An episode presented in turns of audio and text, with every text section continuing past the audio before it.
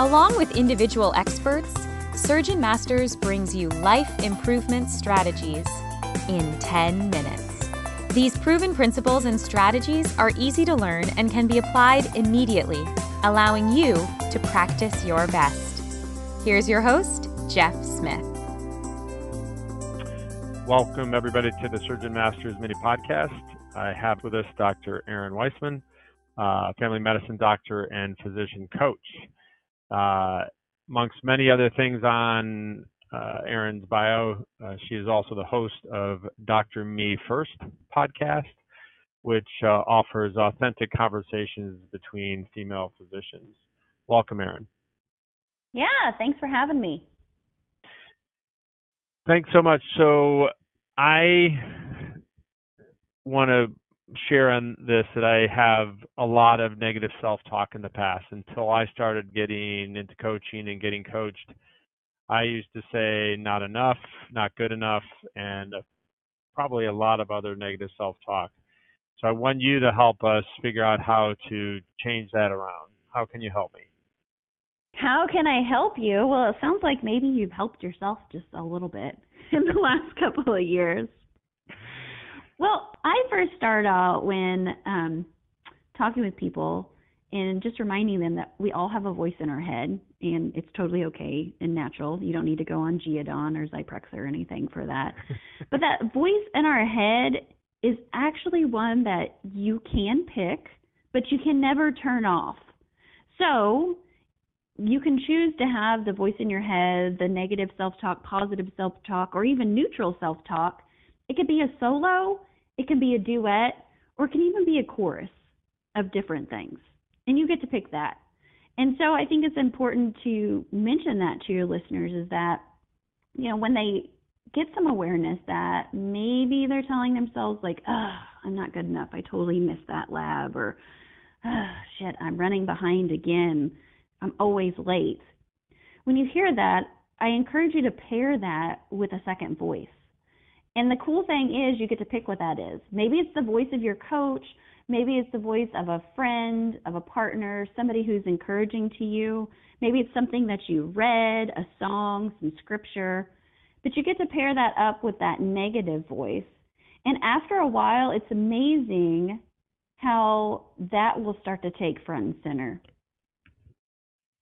That's fantastic. I mean, I even, uh, you know, when I was having a lot of resistance on this, I even said, well, I'm willing to do it in this environment to start, not necessarily in another environment. So sometimes it's just bringing that message, like you said, when you when you notice it, when you can do this, and and and make that choice, right?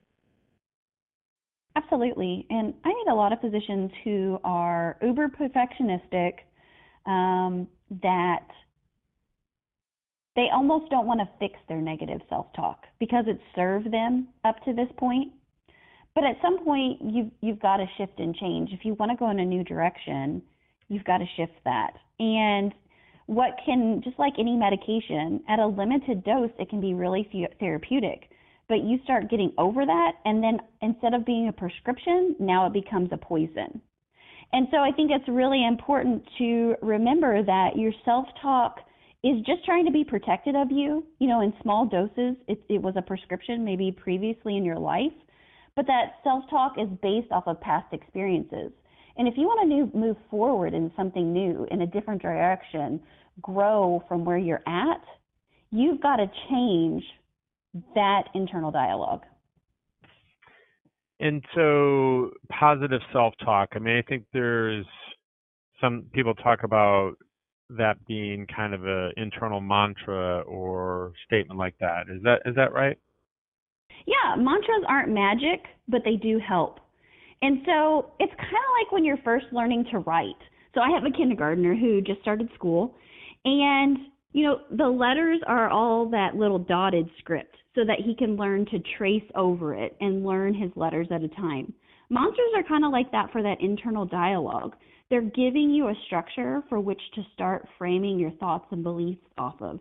Eventually, just like with handwriting, we can scribble it anywhere, and it's the same thing with those thoughts. But you first have to have a structure to start off of. And the great thing is, is you get to pick that structure. It's no longer prescribed to you or told by your attending or residency director. It's what you find most deeply and powerful right now. And the cool thing is too, it changes as you move forward. Yeah, I've definitely experienced that. Now the the other challenge with the mantra, particularly to audience that I've invited to join today with a bunch of surgeons, there there's some tough macho folks out here, men and women, and they don't want any pansy sort of stuff, like right?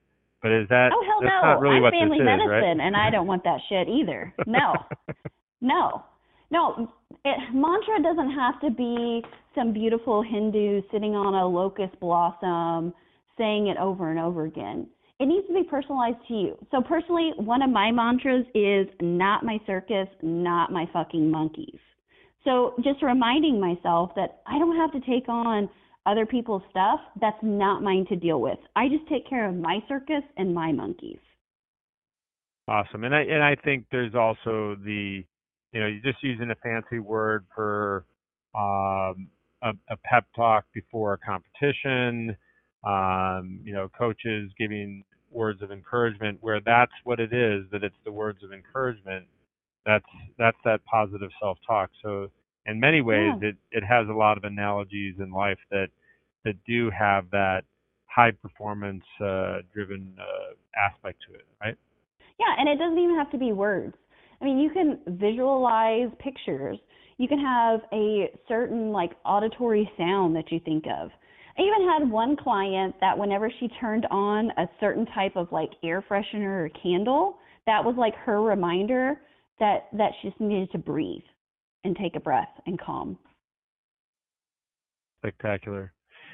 So what other um, what's what's the main message for folks? What's what's what can they do, you know, very soon right now, especially if they look at this as a little bit of a challenge or struggle? I think lesson number one is just gaining some awareness around this. Do you even know how you talk to yourself? You know, really, we should be talking to ourselves like we talk to our children, like we talk to our dogs, like our best friend. But many times it's the exact opposite. So, what I would encourage them to do is just start making notes of it. Either text themselves, jot it down somewhere when they just are aware of some thoughts that are popping up, good, bad, or ugly. Do that for a day or two, and then you'll have a good realization on what your self talk is like.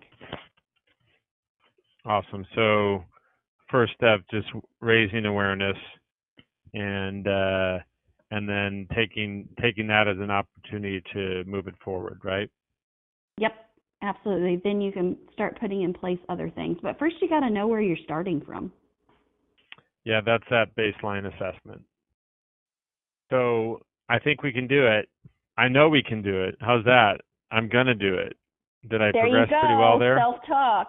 That's right. All right. well, thanks so much. We're glad you joined us, and we want everybody out there to do that. Raise some awareness on your self talk.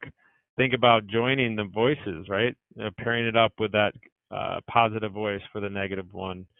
And think about it whether it's a mantra or some other positive uh, message to yourself. Thanks so much, Errin. Totally welcome. There you have it. In less than 10 minutes, this is Jeff Smith along with Dr. Errin Weisman. Until the next episode of Life Improvement Strategies for the Surgeon Who Wants More. Ciao. Now, take 10 minutes and put your plan into action to practice your best.